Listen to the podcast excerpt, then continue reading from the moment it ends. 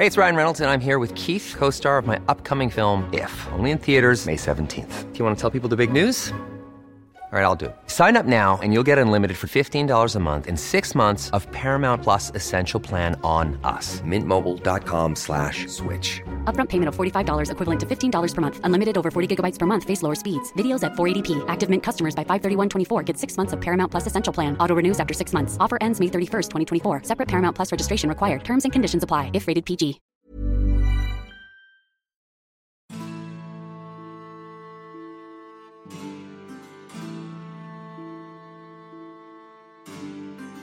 سلام. این اولین اپیزود از پادکست معجونه که در دیماه 1398 منتشر شده و اسفند 1400 فایلش اصلاح شده. شما الان دارید فایل اصلاح شده رو میشنوید. معجون یه گوشیدنی خوشمزه است با طعم تاریخ. اینجا با یه دیدگاه متفاوت تاریخ رو روایت و تحلیل می‌کنیم. سعی داریم تاریخ رو به صورت تلفیقی و عجین شده با موضوعات مختلف تعریف کنیم.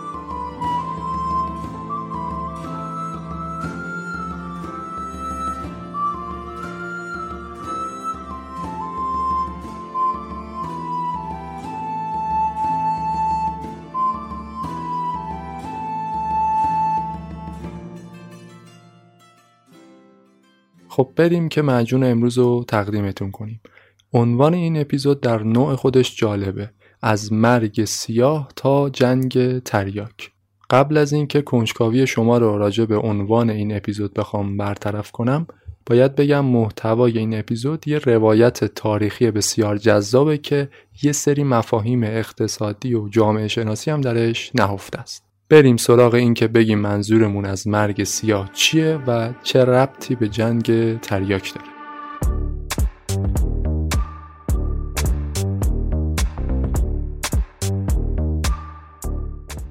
همونطوری که خیلیاتون می‌دونید تو اروپا بعد از فروپاشی امپراتوری روم یه نظام سیاسی برپا بوده به نام سیستم فئودالیسم یا سیستم ارباب رعیتی. اینجوری بوده که یه سری سلسله مراتب خیلی خاص و سفت و سخت وجود داشته. یعنی یه شاه بوده که مالک همه چیز بوده. یه سری ارباب یا لرد زیر دست شاه بودند که در قبال خدمات نظامی برای شاه بخشی از زمین ها و اموال شاه رو در اختیار می گرفتن که به اینا می گفتن فئودال.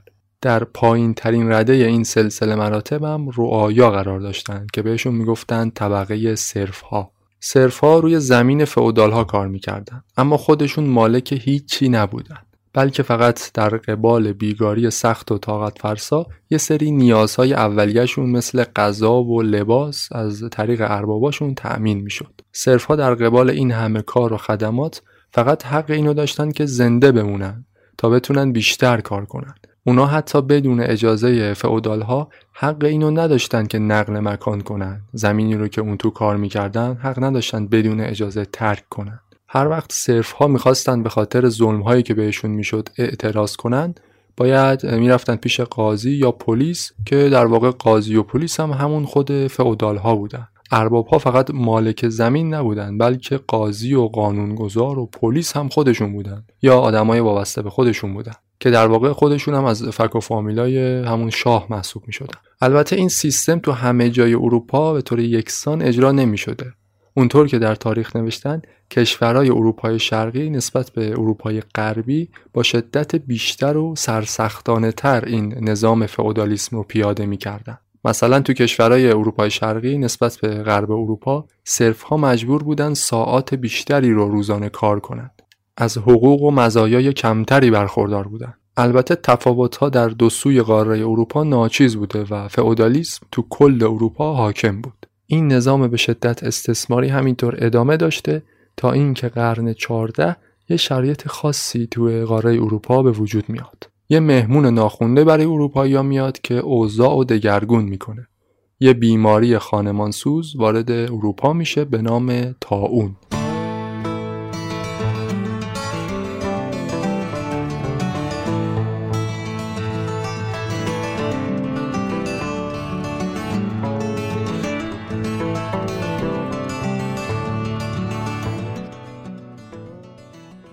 اون خیارکی که به نام مرگ سیاه هم میشناسنش اولین بار از طریق بازرگان هایی که از چین می اومدن وارد اروپا شد تمام منطقه مدیترانه رو درگیر کرد اونجوری که تاریخ نویسا و شاهدای دست اول نقل کردن تا اون به هر دیاری که وارد می‌شد نصف جمعیت اونجا رو از بین می برد.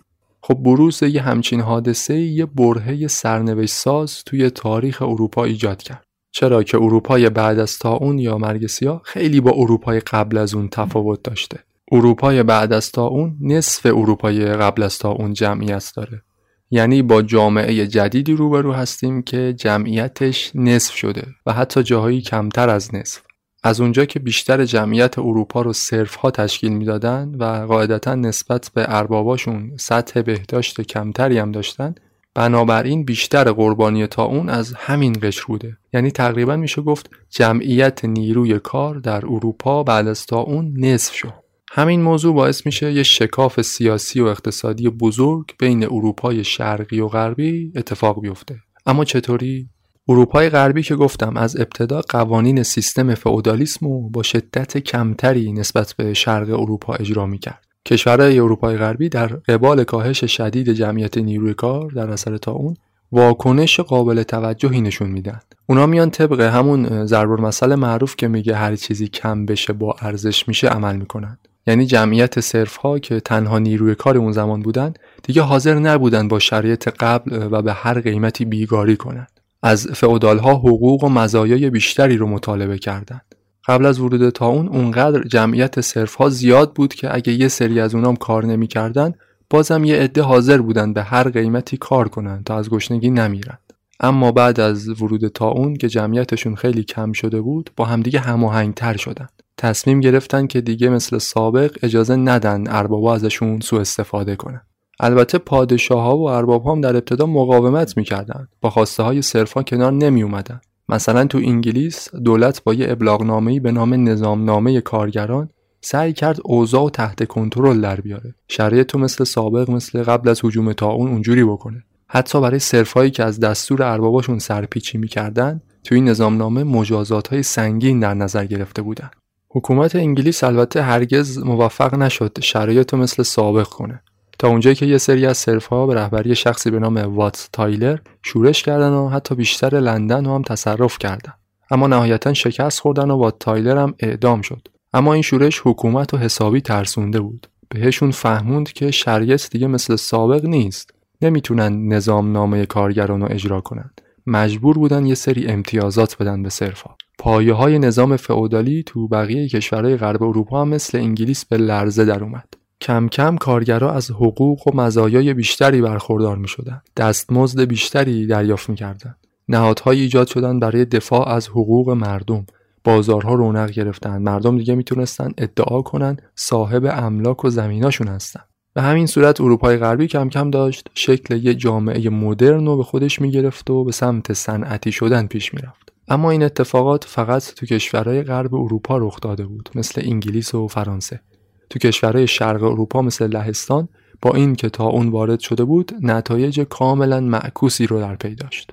تو اروپای شرقی که گفتم قبل از تا اون قوانین فئودالیسم رو با شدت نسبتا بیشتری نسبت به کشورهای همسایه غربیشون اجرا می‌کردن بعد از تا اون جمعیت صرفا خب خیلی کمتر شده بود. در نتیجه تسلط ارباباشون روی صرفا بیشتر شد. روی زمین ها و املاک بیشتری سلطه داشتند طبیعتا تسلط روی یه جمعیت 50 هزار نفری خیلی ساده تر نسبت به یه جمعیت 100 هزار نفری. فئودال ها قوانین تری نسبت به قبل برای طبقه صرف ایجاد کردند. تلاش کردن ازشون بیشتر کار بکشند. چون جمعیتشون نصف شده بود این نصفه باقی مونده باید جور اون نصف دیگر رو میکشیدن. مثلا تو منطقه لهستان دستمزد کارگرا رو کم کردن یا تو اون قسمتی از اروپا که میشه مجارستان امروزی تعداد روزهایی که ها باید بدون دستمزد کار می‌کردن و افزایش دادن.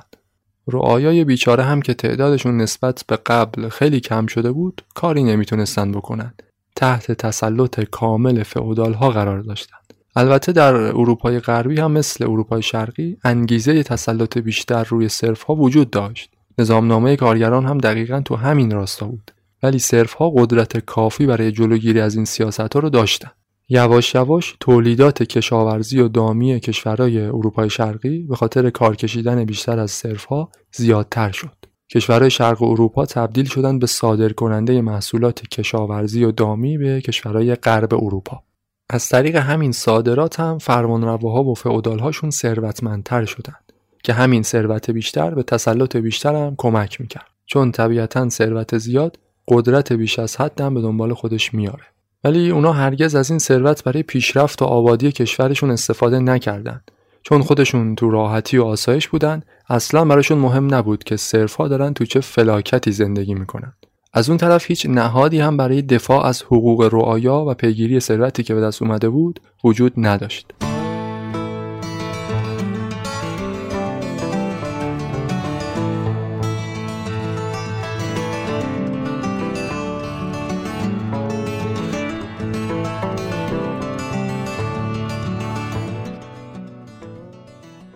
همزمان که حکومت‌های شرق اروپا داشتند پیشرفت مالی زیادی رو در اثر پرکاری تجربه می‌کردند، جوامع غربی روز به روز صنعتی تر می شدن. یکی از دلایل صنعتی تر شدن اروپای غربی هم این بود که کارگرها وقتی حقوق و مزایای بیشتری داشتن نسبت به قبل دیگه مجبور نبودند بیگاری کنند. حالا فرصت اینو داشتند که فکر کنند و ایده های تازه رو به کار ببندند که تولیدات اونها رو بالا ببره.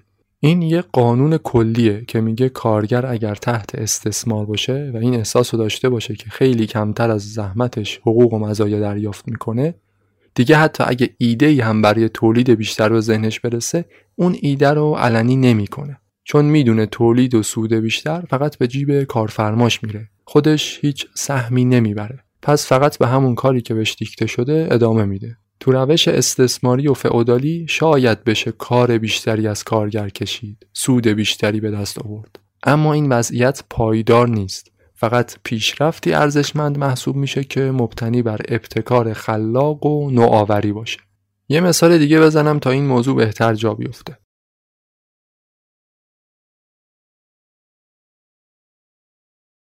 یعنی مثلا کشاورزای اروپایی چند صد سال قبل از کشاورزای آفریقایی از یه ابزارالاتی مثل گاواهن استفاده می‌کردند. علتی نبود که گاواهن خیلی دیر به آفریقا صادر شده نه.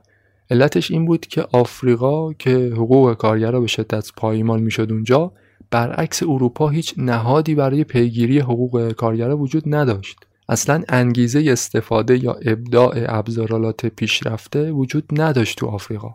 چون ابزارالات پیشرفته تر سود بیشتری رو میاره که این سود فقط میره تو جیب حاکمان زورگو. هیچ نفعی رو برای قشر کارگر نداره. برای همین تو کشورهایی با این سیستم استثماری خیلی به ندرت پیشرفت و مدرنیته اتفاق میفته. درسته که اروپای شرقی در ابتدا با پرکاری سود بیشتری به دست آورد. ولی بعد از گذشت زمان اندک غربی ها تونستن ابزارالات کشاورزی و دامی پیشرفته رو تولید کنند که باعث رونق اونها شد و پیشرفت اقتصادی وابسته به نوآوری و خلاقیت و رقم زد. چون مردم اونجا انگیزه کافی برای تولید خلاقانه و ابتکارهای جدید رو داشتند. حتی اگه حقوقشون ضایع می‌شد نهادهایی وجود داشت برای پیگیری و استرداد حقوق ضایع شده اونا. خیلی زود تولیدات اروپای غربی حتی با نیروی کار و ساعت کاری کمتر نسبت به همسایه های شرقی افزایش پیدا کرد. پس بیدلیل نبود که انقلاب صنعتی اول از یک کشورهایی مثل انگلیس و فرانسه آغاز شد. بیخود نبود که یه مخترعی مثل جیمز وات سر و کلش از بریتانیا پیدا شد نه از یک کشور اروپای شرقی. به این ترتیب ورود تاون یا مرگ سیاه به اروپا به عنوان یه برهه تاریخی سرنوشت ساز محسوب میشه که باعث شد بین شرق و غرب اروپا یک واگرایی سیاسی اقتصادی اتفاق بیفته. اما حتما این سوال پیش میاد که چرا یه اتفاق مشابه توی زمان یکسان توی قاره که از لحاظ جغرافیایی شرایط خیلی نزدیک هم به هم داشتن دو تا نتیجه کاملا متفاوت و رقم زد. یعنی چرا تا اون تو اروپای شرقی باعث شد کشورها برن به سمت پیشرفت و صنعتی شدن ولی تو اروپای شرقی نتایج کاملا برعکس شد.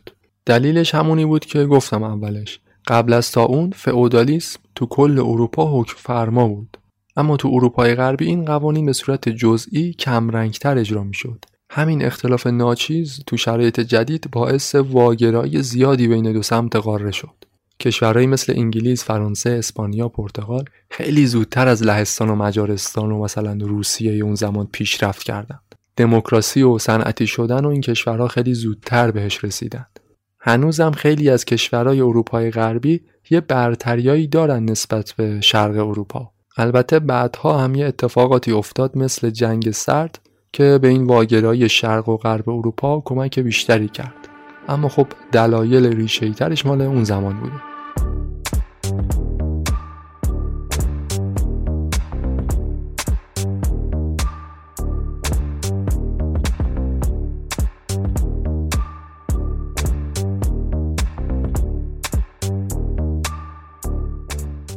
یه مثال جالب بزنم از اینکه تغییرات جزئی اثرات بزرگی دارن. فرض کنید یک کاغذ مربعی شکل خیلی بزرگ در اختیارتون می‌ذاریم. بهتون میگیم که کاغذ رو از وسط تا کنید. کاغذ تا شده رو دوباره از وسط تا کنید و این کار رو 50 مرتبه تکرار کنید. بعد از اینکه کاغذ 50 مرتبه تا خورد، فکر می‌کنید قطرش چقدر میشه؟ شاید بگید قطرش به اندازه یک کتاب قطور می‌رسه. یا اگه خیلی دسته بالا بگیرید بگید قطر کاغذ به اندازه ارتفاع یخچال می‌رسه اما جواب درست یه چیز دیگه است. قطر کاغذ بعد از پنجاه بار تا خوردن به اندازه فاصله کره زمین تا خورشید میشه. باور نکردنیه ولی علم ریاضی این آزمایش رو ثابت می‌کنه. کافی زخامت یک کاغذ رو به توان پنجاه برسونید. تو علم ریاضی به این اثر میگن تصاعد هندسی. یه تغییر جزئی در ابتدا اتفاق میفته و اونقدر مرکب میشه که در نهایت تفاوت خیلی فاحشی با اولش داره. با این مثال فقط می‌خواستم بگم که اون جزئیات ناچیزی که اون اول به چشم نمیان بعد از واگرایی یهو یه نتایجی رو رقم می‌زنن که اصلا نمیشه باور کرد. این همه سطح اختلاف به خاطر همون اختلافات ناچیز اولیه بوده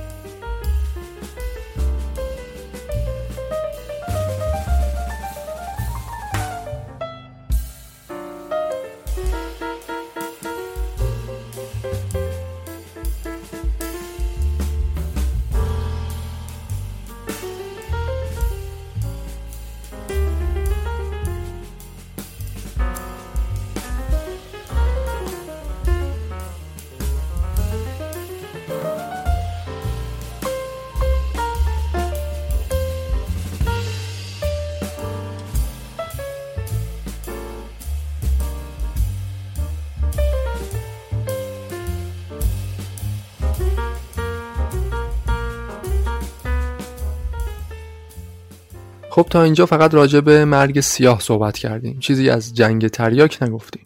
جنگ تریاک نبرد سیاسی نظامی بین بریتانیا و چین بود تو قرن 19 اتفاق افتاد. وقایع این جنگ و مقایسش با تنشهای بین ژاپن و آمریکا می‌تونه یه مثال بارز دیگه باشه که درون ماهیه این اپیزود رو تایید کنه. اما جنگ تریاک چی بود و چرا اتفاق افتاد؟ قرن 19 میلادی مردم بریتانیا به مصرف چای خیلی علاقه داشتن. چای مصرفیشون رو از طریق تجارت با چینی ها به دست می آوردن. اما در مقابل چایی که از چینی ها دریافت می‌کردند کمتر کالایی داشتند که به درد تجار چینی بخوره. برای همین تجار بریتانیایی در عوض چای نقره هایی که از مستعمرات خودشون مثل هندوستان استخراج می‌کردند اینا رو می‌دادند به چینیا این روال سالها ادامه داشت. یه مدتی که گذشت بریتانیای ساکن هندوستان صادرات نقره به چین رو متوقف کردند. تجارت چای با چین هم با مشکل مواجه شد. بریتانیای ساکن هند که زمین های وسیع کشت خشخاش هم داشتند تصمیم گرفتند که چای چینی ها را با تریاک مبادله کنند. این تجارت هم مدت کوتاهی ادامه داشت تا اینکه حکومت چین متوجه شد همچین تجارتی براش کاملا ضرره. مذرات مصرف تریاک، افزایش اعتیاد مردم به این ماده مخدر باعث شد حکومت چین واردات تریاک رو ممنوع کنه. چای هم که فقط از چین میومد بریتانیا. یه کالای مصرفی با ارزشی بود براشون. حاضر نبودن به هیچ وجه این کالا رو از دست بدن. برای همین تجار انگلیسی سعی کردن این قانون رو یه جوری دور بزنن هر طوری که هست چای رو وارد کنن اما حکومت چین به سختی پای این قانون ایستاد و محموله های قاچاق تریاک رو کشف می‌کرد و از بین می‌برد. دیگه کم کم هیچ تاجری نمی‌تونست تو چین چایی تجارت کنه. در نهایت همین موضوع باعث شد یه جنگ های شروع بشه موسوم به جنگ های تریاک بین دو دولت بریتانیا و چین. به این ترتیب که بریتانیا کشتی های جنگیش رو آورد نزدیک بنادر چین. هشدار داد که اگر تجارت تریاک آزاد نشه بنادر این کشور رو اشغال می‌کنه. چینی ها به این هشدار توجه نکردن و جنگ آغاز شد. این جنگ در دو مرحله شکل گرفت جنگ نخست تریاک و جنگ دوم تریاک. که هر مرحله حدود 3 4 سال طول کشید نتیجه این شد که ناوگان بریتانیایی بسیاری از بنادر مهم چینی ها رو مثل یانگ تسکیانگ و شانگهای رو تصرف کردند. رسیدن به نزدیکی های نانجینگ. نهایتا حکومت چین مجبور شد با بریتانیا پیمان صلح ببنده. امتیازاتی رو مجبور شد به اونا بده که این امتیازات توی قرارداد به نام پیمان نانجینگ ثبت شد. طبق این قرارداد حکومت چین تجارت تریاک رو آزاد کرد. انحصارش رو در اختیار چند تا تاجر انگلیسی قرار داد. هنگ کنگ هم به بریتانیا واگذار شد. همچنین برای شهروندان بریتانیایی که تو چین ساکن بودند حق کاپیتولاسیون قائل شدند. با امضای این قرارداد کشور چین به سمت استثمار شدن پیش رفت. چرا که بعد از این مدت کشورهای ایالات متحده و روسیه و فرانسه هم یه همچین امتیازاتی رو از چین مطالبه کردند. دولت چین هم برای اینکه بازم پاش به جنگ باز نشه قراردادهای مشابهی رو با این کشورها امضا کرد.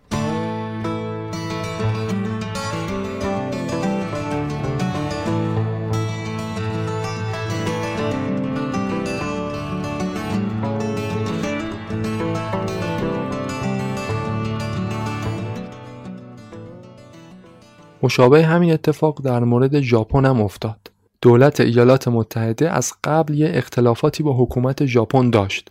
وقتی عملکرد موفق بریتانیا رو تو جنگ تریاک دید، تصمیم گرفت مشابه همین کار رو با ژاپن انجام بده. چون از لحاظ نظامی هم خودش رو کمتر از بریتانیا نمی‌دونست. برای همین ناوگانش رو نزدیک بنادر ژاپن برد و هشدار داد که اگر ژاپن یک سری امتیازات به ایالات متحده نده به این کشور حمله نظامی می‌کنه. ژاپن اهمیتی نمیده به هشدار آمریکا و جنگ بین آمریکا و ژاپن آغاز میشه. اما آمریکا مثل انگلیس نمی‌تونه موفق بشه. یعنی با اینکه از لحاظ نظامی ژاپن رو شکست میده نمی‌تونه این کشور رو استعمار کنه. اتفاقا حمله آمریکا به ژاپن یه فرصت خوبی میشه برای ژاپنی ها که دروازه های کشورشون رو به روی دنیا باز کنند.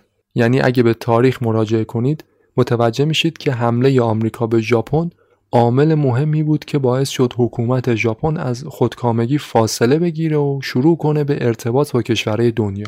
اما علت شکست چین و موفقیت ژاپن چی بود؟ هم چین و هم ژاپن قبل از حجوم دولت‌های بریتانیا و ایالات متحده حکومت‌های زورگو و خودکامه داشتند. تو چین حکومت به شدت مخالفانش رو سرکوب می‌کرد. مردم عادی از کمتر حقوقی برخوردار بودند. تو ژاپن هم تقریبا اوضاع همین بود.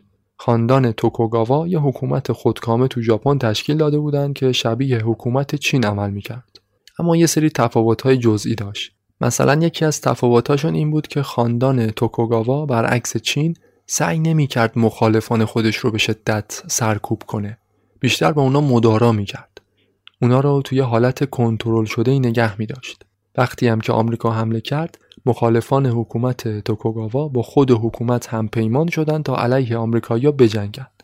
همین عامل باعث شد حکومت ژاپن بتونه با مخالفانش تعامل داشته باشه. به سمت دموکراسی پیش بره. کم کم نهادهای حقوقی و سیاسی مختلفی برای پیگیری خواسته های مردم تو ژاپن شکل گرفت. ژاپن رو به توسعه و پیشرفت و دموکراسی حرکت کرد. هم تهدید نظامی بریتانیا برای چین و هم تهدید ایالات متحده برای ژاپن هر دو بره های حساس و سرنوشت ساز برای این دوتا کشور بودند که تو مورد اول باعث استثمار و عقب موندگی چین شد اما تو مورد دوم باعث توسعه و پیشرفت. حکومت چین و ژاپن خیلی شبیه هم بودند اما با اختلافات ناچیز. وقتی شرایط جدید به وجود اومد این دوتا کشور از هم فاصله گرفتن. سرنوشت های متفاوتی برای هر کدومشون رقم خورد. دیگه بگذریم از اینکه بعدها اتفاقاتی افتاد که باعث همگرایی این دو کشور شد و توسعه رو در چین هم رقم زد.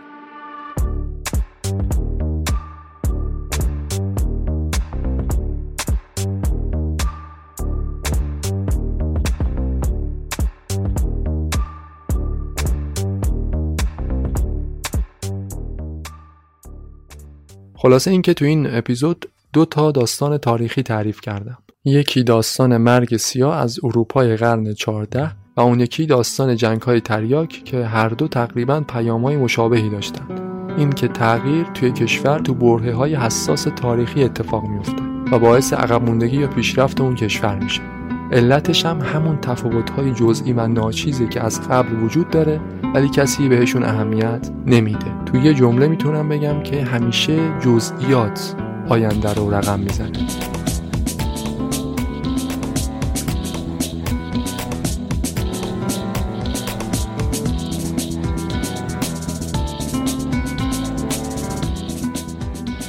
ممنون از اینکه به این قسمت از معجون گوش دادید. روایت این اپیزود برگرفته از یک کتابی بود به نام کتاب چرا ملت ها شکست می‌خورند کتاب معروفیه و نسخه فارسیش رو هم می‌تونید از کتاب فروشی ها تهیه کنید. اپیزودهای بعدی معجون رو هم با موضوعات متنوع تر می‌تونید بشنوید از سایت معجون یا اپلیکیشن های پادکست مثل Castbox، Google Podcast، Apple Podcast.